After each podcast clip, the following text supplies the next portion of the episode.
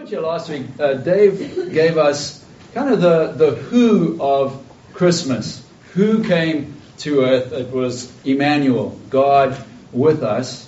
And uh, way back in Genesis, when Adam and Eve sinned, in Genesis chapter 3, was promised that the seed of the woman would be born who would come and rescue mankind. And that Savior would be the Messiah, would be from the line of Abraham, would be from the kingly lineage of David.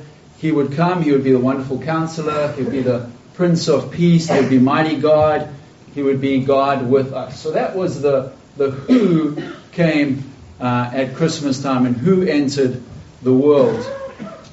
We also know uh, where Jesus came and where he was born uh, in the town of Bethlehem. And uh, the prophet Micah, in Micah chapter 5, verse 2, hundreds of years before that event, prophesied about that little town of Bethlehem and said, But you, O Bethlehem Ephratah, who are too little among the clans of Judah, from you shall come forth for me one who will be ruler in Israel, whose coming forth is from old and from ancient days.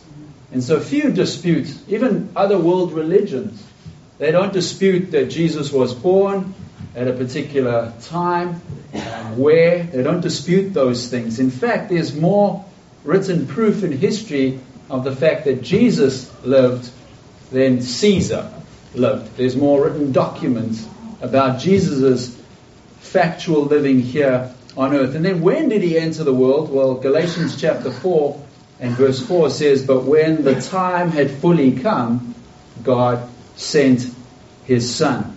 And we know from biblical evidence that Caesar Augustus had a, a, censor to be taken and he wanted a decree written to do that. We have that in the Bible. We have that in outside Bible sources too, that this decree was written and we know the time when Jesus came to be born.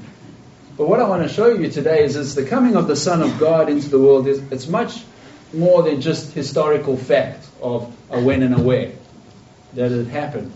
But it's very, very important, as we saw last week, who came. It's massively important. Who came was God. And this morning we're going to spend our time looking at, well, why did he come? And how did he come? In a few days' time, Christmas will, will be here.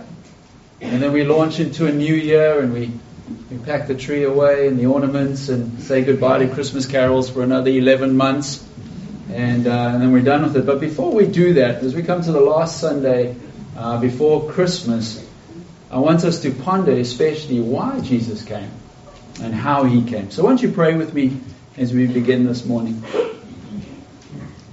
Won't you take a few moments? Um, pray for yourself. Pray that your heart would be receptive. Pray for somebody around you, maybe that you know needs to hear from God and His Word this morning. And also pray for me that I'd be faithful to Christ, to glorify Him, and to show you His scriptures today.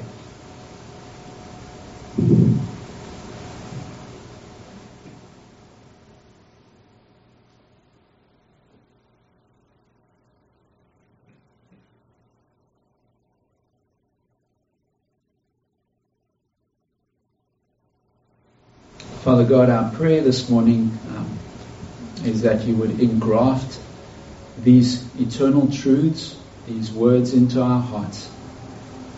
We pray. In Jesus' name. Amen.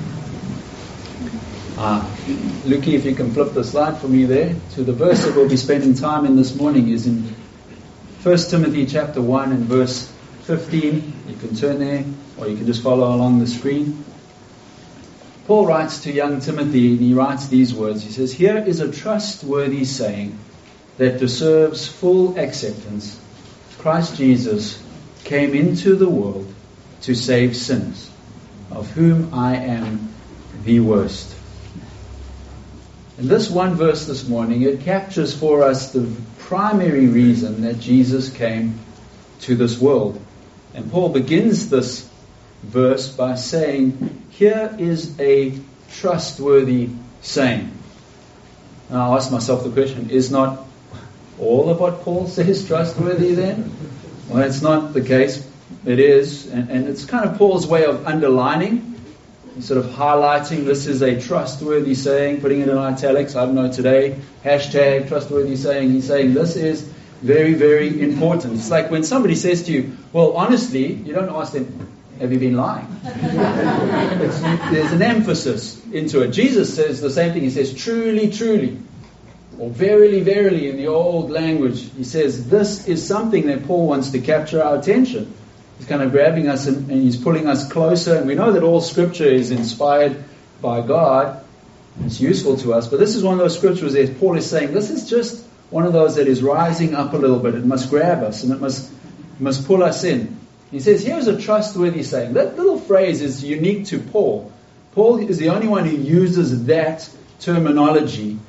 You see, in the, the early church then, by the time Paul wrote this letter to uh, Timothy, they had recognized, they'd begun to recognize some key doctrines. Uh, they were probably common knowledge by the time of Paul's writing this, that people had put together these sayings. Paul says this phrase five times. This is the first time. He says it twice more in 1 Timothy, says it again in 2 Timothy, and he says it again in Titus. If you want to know those, you can come to me afterwards and I'll be happy to share those with you. But these phrases, it seemed like they were these well articulated theology that had developed. Like this is succinctly what we believe. It's summarizing and distilling a particular truth into as fewer words as possible the early church, they didn't have a Bible. They didn't have a Bible app. They didn't have those things. They had the scrolls that were in the synagogue of the Old Testament, and they hadn't yet had all of these letters in their pockets. So they had started to learn these phrases, these terms, these articulations of theology. And this particular one is in less than 10 words, and it marvelously summarizes the gospel, especially about this Christmas time. And each word is chosen very, very carefully. In fact, the word trustworthy is in the front end of the sentence. In the Greek, they would call that the emphatic position. It's put first because he really wants to grab their attention. He says, Trustworthy is this word, is this saying that I'm going to give to you. It is faithful, it's worthy of belief. You can put your confidence in this saying. What is going to come next is reliable. You can bet your life on it. It is super important. And so this phrase, Paul is distilling the what we call the incarnation. Carne is flesh, the infleshment of Jesus. Jesus coming in the flesh. He's taking it down to its simplest form. Why did Christ come? And then he, he goes on to tie that knot a little tight. He says, This is a trustworthy saying. And then he says, That deserves full acceptance. Not partial acceptance, not kind of mostly accepted. He says this is all 100%.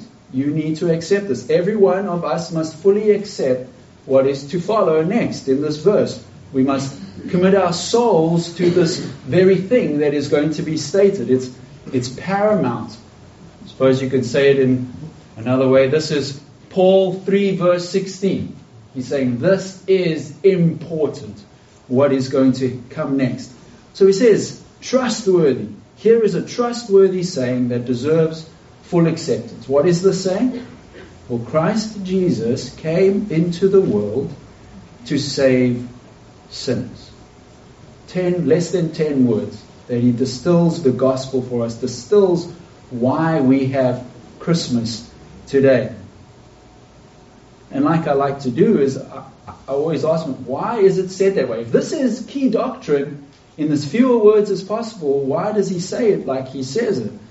And it's interesting, Paul says Christ Jesus. What do we usually say?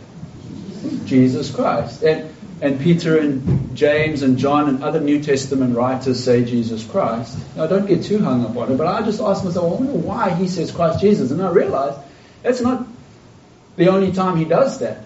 He uses that 25 times that he does that. He is the only one who says Christ Jesus. Luke says it in, when he's writing in his writings, but he's actually writing a sermon that Paul is preaching to one of the rulers. And he's writing, he said, Christ Jesus. So he writes what Paul says, Christ Jesus. So this was part of how he spoke. And I went and did some digging, and I realized that the other disciples James, Peter, John, who wrote, they knew Jesus as Jesus first. They didn't know him as the Messiah yet. But they did put that because Christ is the Greek for Messiah, the Hebrew Messiah, the anointed one, the one who would come and save his people. They knew him as Jesus and then Christ. Paul, however, his first encounter with Jesus was as the risen Messiah, as the Savior. And so he always puts there Christ Jesus, the anointed one, the one who is endowed with power from on high to come and save mankind. He is commended by God the Father. When he, at his baptism, God says, This is my beloved Son, in whom I am so, so pleased? No, in whom I am well pleased. I am commending him. And Jesus would one day, he would go into one of the synagogues, and Luke records this for us, and Jesus would take one of the scrolls, the Isaiah scroll, and he would open to what we know as chapter 61. Back then, they didn't have all the chapters and everything. So he opened up the scroll and he began to read what we have in Isaiah chapter 61 and verse 1. And it says this The Spirit of the Lord God is upon me, because the Lord has anointed me, there's those words for Messiah, anointed me to bring good news to the poor.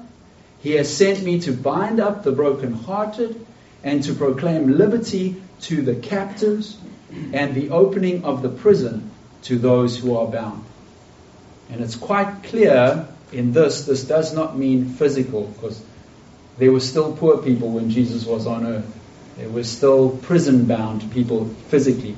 But this is clearly talking about those who are spiritually poor, those who are spiritually broken, those who are captive by Satan in the prison of sin. And Jesus has come to set them free. And then Luke records what happened afterwards. He reads this section, he rolls up the scroll in Luke chapter 4, verse 20, and he gave it back to the attendant and he sat down. And the eyes of all the synagogue were fixed on him.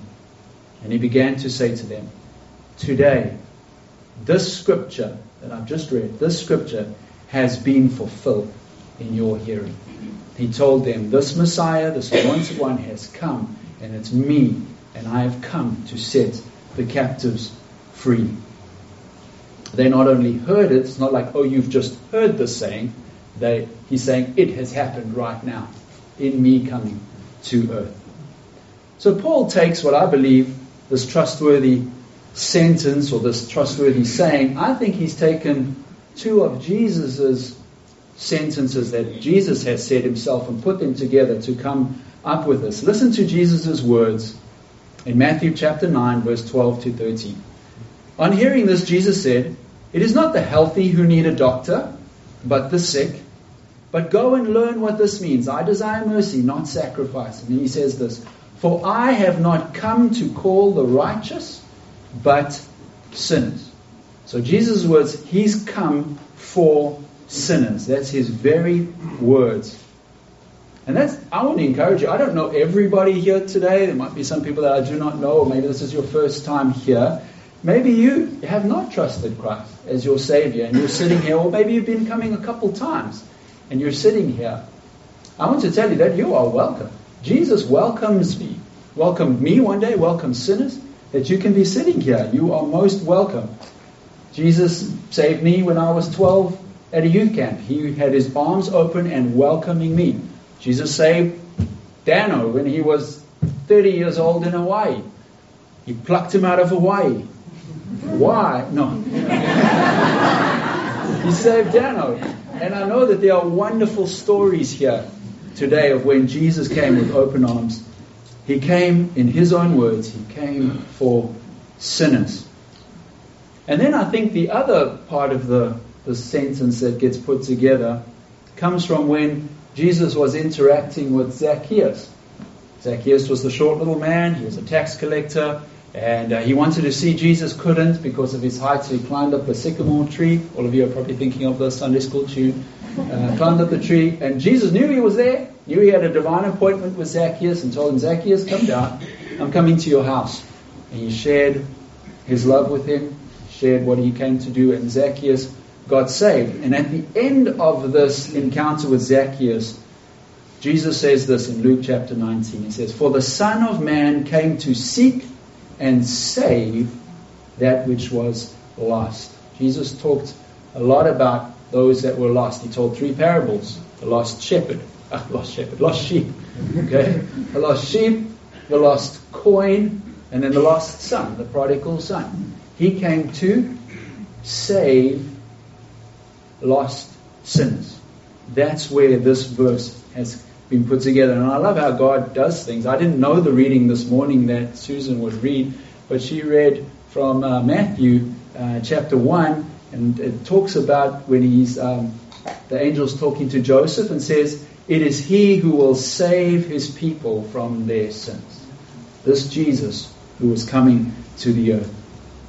So we see why he came. It's very, very clear. He came to save sinners. That's why he came to this earth. But also important is the how, how he came to this world. It says there, Christ Jesus came into the world. This implies, obviously, his incarnation, that he came and was born, but it also, interestingly, implies that he didn't just begin there. A lot of people, a lot of religions even say, oh, he began there. Wasn't that? The word came into the world implies he pre existed somewhere else. And he came. He was forever God. And he came into our timeline and he descended from the heights of heaven. He did this willingly. He did it in submission to his Father, to obey his Father, his command in this. And he came into the world as a human being. See, he had to, he had to condescend to us because there's absolutely no way that we could pull ourselves up to heaven. Not a chance. Uh, one of the old um, evangelists, he's a British born evangelist, spent many, many years here in America and actually died in America in the 1700s, George Whitefield. Uh, he says this it would be easier for a person to pull themselves up to the heavens with a rope of sand than for you to pull yourself up to God by your own works. There's absolutely no way. You see, Jesus had to come to a, he had to come all the way down. He had to meet us where we were, not halfway, a little bit from you, a little bit from him, 50 50. No, we don't have any righteousness of our own. Even 99 1. Not at all. We are spiritually dead. Spiritually dead people cannot do anything for themselves. They needed Christ to come into this world. Into this world of temptation, he was tempted. Into this world of sorrow, he was sorrowful. He wept. Into this world of misery and death, and he came into this world, this sludge of sin that we have. He came down to rescue us I love how that one Christmas carol says that he came and says that far as the curse is found. He came as far as the curse is found. He came to lost mankind, as we've seen, a seeking and a saving rescuer. He came for the, the offspring of Adam. Anybody not an offspring of Adam? No, we are all the offspring of Adam. And we are all, because of that, the Bible says to us, we are born into sin. Now, some of you might say that's a little unfair. You know, I wasn't there with the whole eating of the fruit thing. Okay, I wasn't there at all. There is a, one a musician. Uh, he's a pastor and a musician artist. His name is Shai Linne. He says it this way Although you weren't there, Adam represented you continues on. He says, Think logically before you criticize. One player commits a foul, the whole team is penalized. So he put it there for us. And these not just his words, this comes straight out of Romans chapter 5, verse 12. Adam was our representative. Therefore, just as sin came into the world through one man, and death through sin, so death spread to all men because all sinned.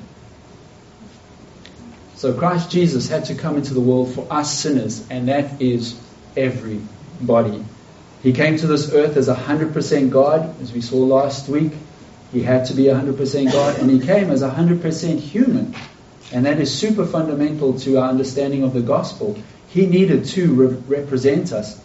See, Adam represented us in the beginning, and we were plunged into sin. And humanity now requires a representative who is greater than the judgment, who is greater than the penalty of sin. And maybe you ask yourself, well, where's that, that judgment against him? Where's it coming from? Where's this judgment against sinners coming from? This danger, this threat? Well, Romans chapter 5 tells us that that threat against sinners comes from God, the Father. God is the greatest threat to sinners because of his perfect holiness. Romans 5 says, Therefore, we have now been justified by his blood. Christ Jesus has saved us, okay, those who trusted in him. We've been justified by his blood. Much more shall we be saved by him from the wrath of God. From the wrath of God. We need a perfect Savior who would come and rescue us, who would come and represent us as a human being before God. And there is only one person who can save us from the wrath of God. It's God Himself, Jesus Christ, the Son of God. He was our perfect human representative. 1 Corinthians chapter 15 tells us about this, verse 21. For as by a man, Adam, came death, by a man came also the resurrection from the dead, Jesus Christ. For as in Adam all die, so also in Christ all will be made alive. Now, I must explain those two alls to you. We do not believe that everybody is saved. What it means is, is that all those people in Adam, like I asked, everybody here is in Adam. We are all from Adam. All those people who are in Adam will die because of sin that is represented by Adam to us and our sins that we do every day those who are in Christ, it says. Not all people, all who are in Christ or are from his line, as it were, will be made alive. That's what it is saying here, those two alls. So, firstly, today we see that Christ had to come to earth. He had to come to earth. He had to be born as a human to represent mankind, all of us here today. He had to get into our skin. He had to be tempted. He had to live as we were. He had to walk in our shoes. Well, walk in their sandals, but he had to walk where they lived, live who they were, be tempted in every way, yet without sin. And in order for him to be the mediator, to bring us to God, he had to do that. He had to be both. He had to be God to be able to pay the price for the sins of those who would believe, and he had to be man to represent mankind, to bring mankind and God together. He had to be that perfect mediator. But it doesn't stop there. You see, the thing is, he had to come. He couldn't save us by proxy from heaven.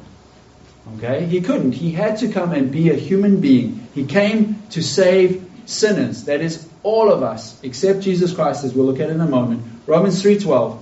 No one does good. Not even one.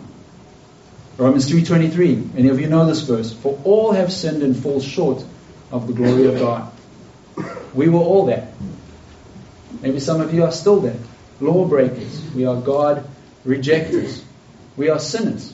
And we need a Savior who is Christ the Lord. The word for sin, maybe some of you know, it's to miss the mark.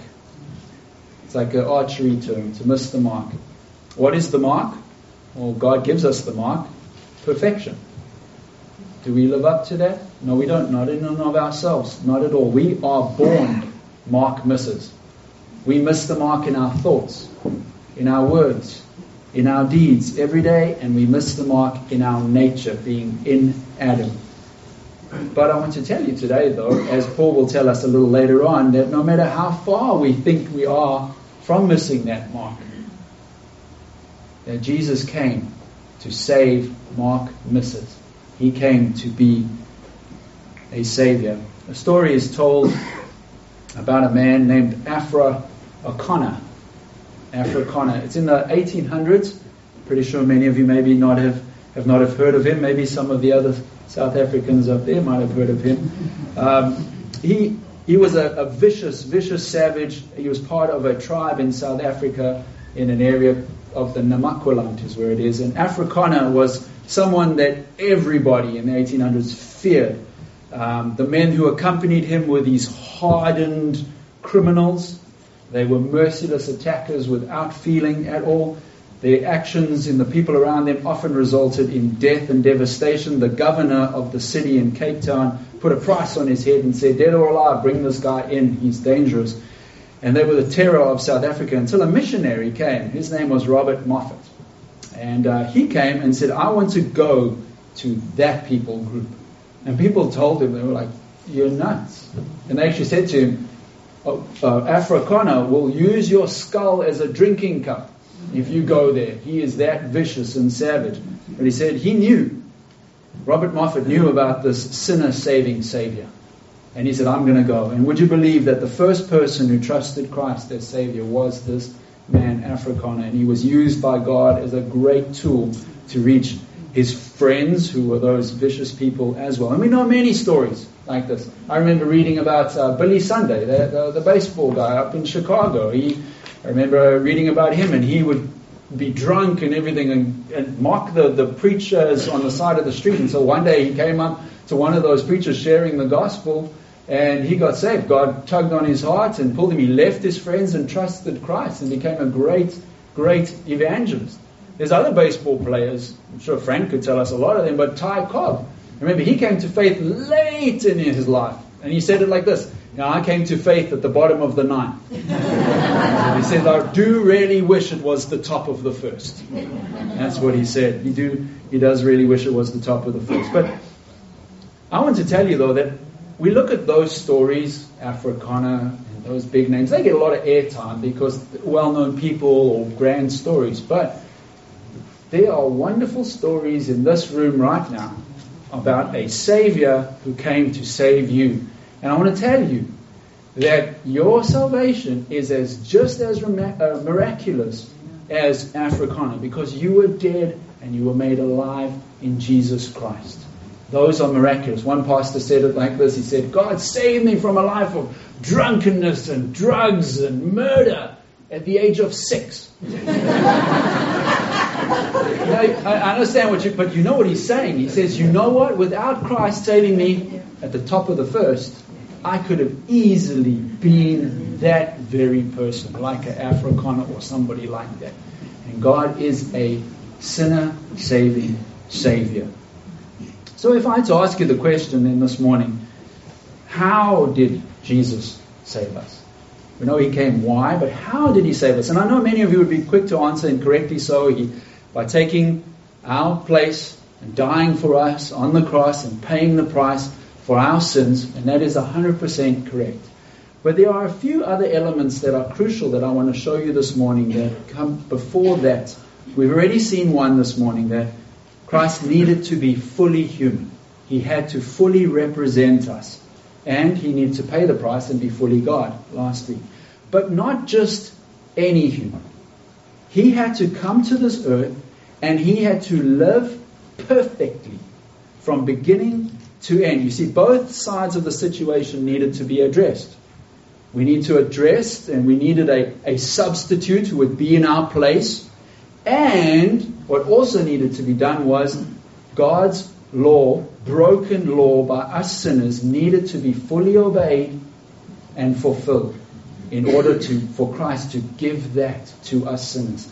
He needed to pay for our sins and he needed to be righteous perfectly in order to do that from beginning to end. And I thought to myself, until I got married, maybe my mom probably knew me the best out of out of anybody, at least when I was you know a kid and a teenager and, and, that that time frame. And I thought about Jesus' mom, Mary, and um, Grace played that lovely song, Mary, did you know? I'm sure that she didn't know all of those things, but we know as she saw Jesus and she pondered these things in her heart. She knew his life from the beginning, when he was born, knew his life all the way through, and she pondered things in her heart. You see, Mary was one of the first eyewitnesses of Jesus because she was, was there. And we have people like Matthew and Mark who wrote basically what Peter sort of told him. And we got these stories that I'm sure that Mary passed on to Luke because Luke came on the scene a lot later and told about Luke chapter 2. And she would have been the one who would have told him because on that time Joseph had passed away between Jesus' age of 12 to about 30, so Joseph would have passed away. Luke came along. So she's this eyewitness telling Luke of all of these stories. And she definitely knew something was different right from the get go, that Jesus was special. She knew it. She had seen him being born. She communicated with the shepherds. She communicated with the wise men when Jesus was a toddler. She had that last minute escape to Egypt. She knew all of these things. She pondered them in her heart. Even the time when she and Joseph left Jesus in the church or in the temple, left him in the temple. A couple of days later, they came back. My parents left me in the church once. they, uh, they left me sleeping on the pew one night and they drove home. I think they were doing this whole Samuel Hannah thing. they came back. They came back and they, they got me and they took me. But Mary had seen all of this, seen Jesus' words saying, I'm about my father's business. I'm about my father's business. She even came to Jesus, the first miracle, when to turn water into wine for the wedding feast, and Jesus said, I don't want to reveal who I am right now. She knows these things. She knew Christ. She knew he had lived perfectly. I often think about Jesus' brothers and sisters. He had four brothers uh, James, Joseph, Jude, and Simon, and we know that he had at least two sisters. You just say sisters. There could have been five, but at least two sisters. They would have seen that. Imagine that. Growing up with Jesus. Never back chatted mom or dad once. Always fully honored them and obeyed them. They knew something was different about him. they did. In fact, they didn't like it in the beginning. We know that. They actually tried to tell him, came from the crowd, said, Yeah, stop that now. Come, come, leave that. And Jesus, no, who are my brothers and sisters? They did change. God worked in their heart after the resurrection. You know, James and Jude, his two brothers, became church leaders and they wrote books, New Testament letters that we have. And so they knew things were different right from the beginning. He never did anything wrong. So, in order, though, to be our perfect representative as a human, he had to be that holy second Adam that was needed. He needed to live a perfect life on earth without sin, from start to finish, keeping God's law in submission to his Father, in obedience to his Father to the T. And that's when his death then on the cross would be sufficient for our sin. He would, because he was that perfect Savior, that perfect representative. He could absorb the wrath of God against unrighteousness, against my unrighteousness, your unrighteousness. Galatians chapter 4, verse 4, we've already seen the first part of this verse this morning.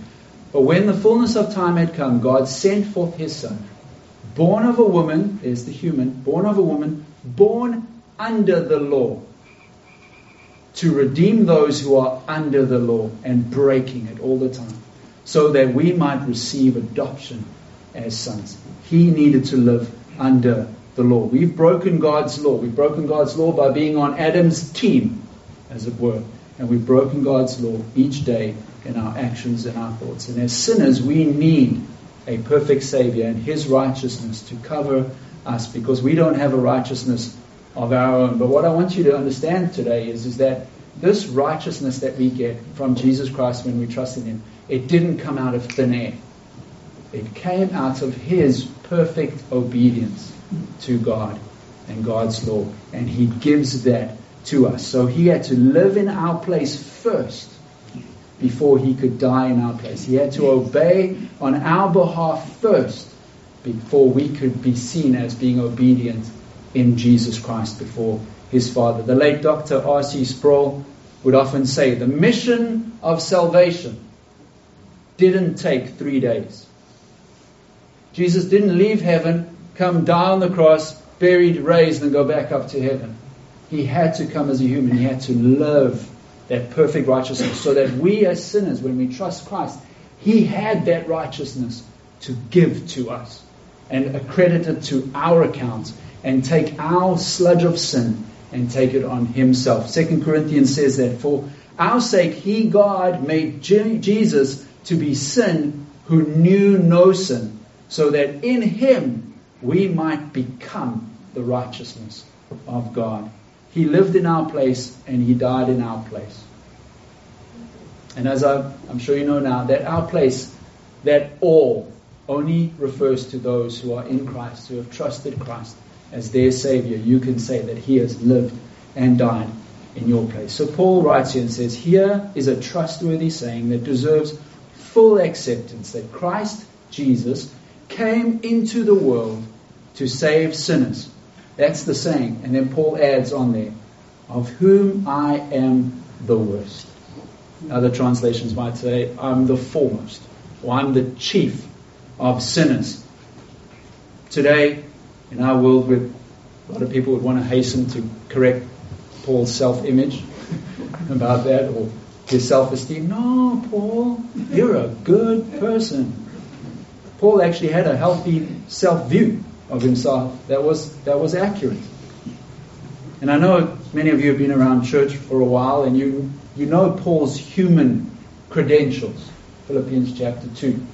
I mean, he was, he did everything humanly possible. I mean, he was the, he was the law ninja of his days, okay? He did everything, but Paul knew that when it came to that perfect righteousness that God requires, he was the worst. And Paul grew in his understanding of this. In 1 Corinthians 15, which we've been in this morning already a little bit, AD 55 or so, Paul writes and says, I'm the least of the apostles. And then about five or six years later, in Ephesians chapter 3, verse 8, he says, I'm the least of all the saints. And then about five years later, he gets this passage and says, I'm the worst of all saints. He knew what his life was like when he put it against the perfect righteousness of God. And so he saw himself as poor and broken and Satan captured and sin imprisoned. That's why Christ came to save and rescue those people. But it's amazing though, Paul didn't stay there. He didn't stay, oh, I'm broken. He didn't stay in his brokenness. But he says, My identity is not in my brokenness, this worst of sinners. My identity is in the one who has made me whole. And Paul says that oftentimes. And he, John Newton, who wrote Amazing Grace, echoed this on his deathbed. He said, My memory's fading, and I don't remember much, but I do remember two things that I am a great sinner. He says, and I have a great Savior. That's what he remembered, John Newton. And so this morning, as we look at Christmas again, I want us to see that, that black velvet of our sin and brokenness. But don't stay there. See the beautiful diamond of the gospel of Jesus Christ, who came to save sinners, in front of that. It sparkles all the more on the backdrop of our sin. But look at the diamond of Jesus Christ. Paul would tell you that. Christ would tell you that. Paul knew that he needed a rescuer that could live the life and pay the price and be his perfect representative. And Paul is saying here in those words, I'm the worst. He's saying, if I can be saved, if God can save me, I doubt any of you, or maybe, has anybody thrown a Christian in prison? Tim? There's a policeman here. Nobody's thrown a, a, Christian in prison. Anybody who's given the write off and signing on an undue execution of a believer? Paul did. He was a blasphemer of note, and Paul knew that. And he said, If God can save me, the worst of sinners, his arm is not too short to reach you, to reach your spouse, to reach your brother, your sibling, your kid, your parents. His arm is not too short to reach. As we close, Rach knows whenever I, if I'm going to preach, I always I go and find what Charles Spurgeon had to say. He's a prince of preachers, and his one line, which is just how Spurgeon would say it. in light of this, the worst of sins. He says, if God can get the elephant into the ark, he can get the mouse. and I want to tell you, it is how he says it, but he's right in that. You look at Paul and you think, oh man, I'm just messed up and I'm wrecked, and it's true. But you're never beyond the Savior. You're never beyond. Would you take time to pray quietly together as the team comes up? As I said earlier, I don't know everyone here today. And maybe there are still some of you that are a thousand miles out in the sinless sea, sinful sea, and uh, drowning, and, and, and guilt of an anvil is tied around your ankle. I want you to know this morning it doesn't matter how you measure up to people around you. You can swim better. You need a rescuer. You need a rescuer who will come and save you.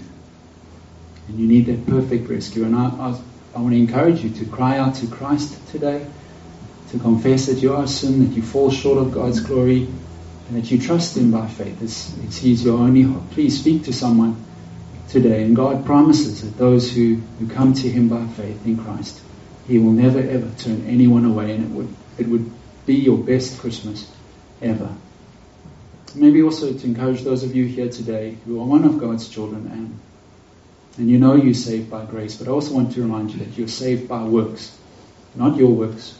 Um, your best works are filthy rags before God, but you are saved by the life and the works of Jesus Christ. And He had to be God to come and save us. He had to live a sinless life, a perfect life in obedience. Father God, um, I pray now, as we sing in closing, by your Spirit that you would work in our hearts today, that you would convict us, that you would challenge us, that you would encourage us. We, we thank you so much for Jesus Christ. Lord, as we'll sing in a moment, come behold the wondrous mystery. He, the perfect Son of Man, in his living and in his suffering, never trace nor stain of sin see the true and better Adam come to save the hell-bound man. You came to save me. Thank you, Lord. Christ, the great and sure fulfillment of the law, and in him we stand.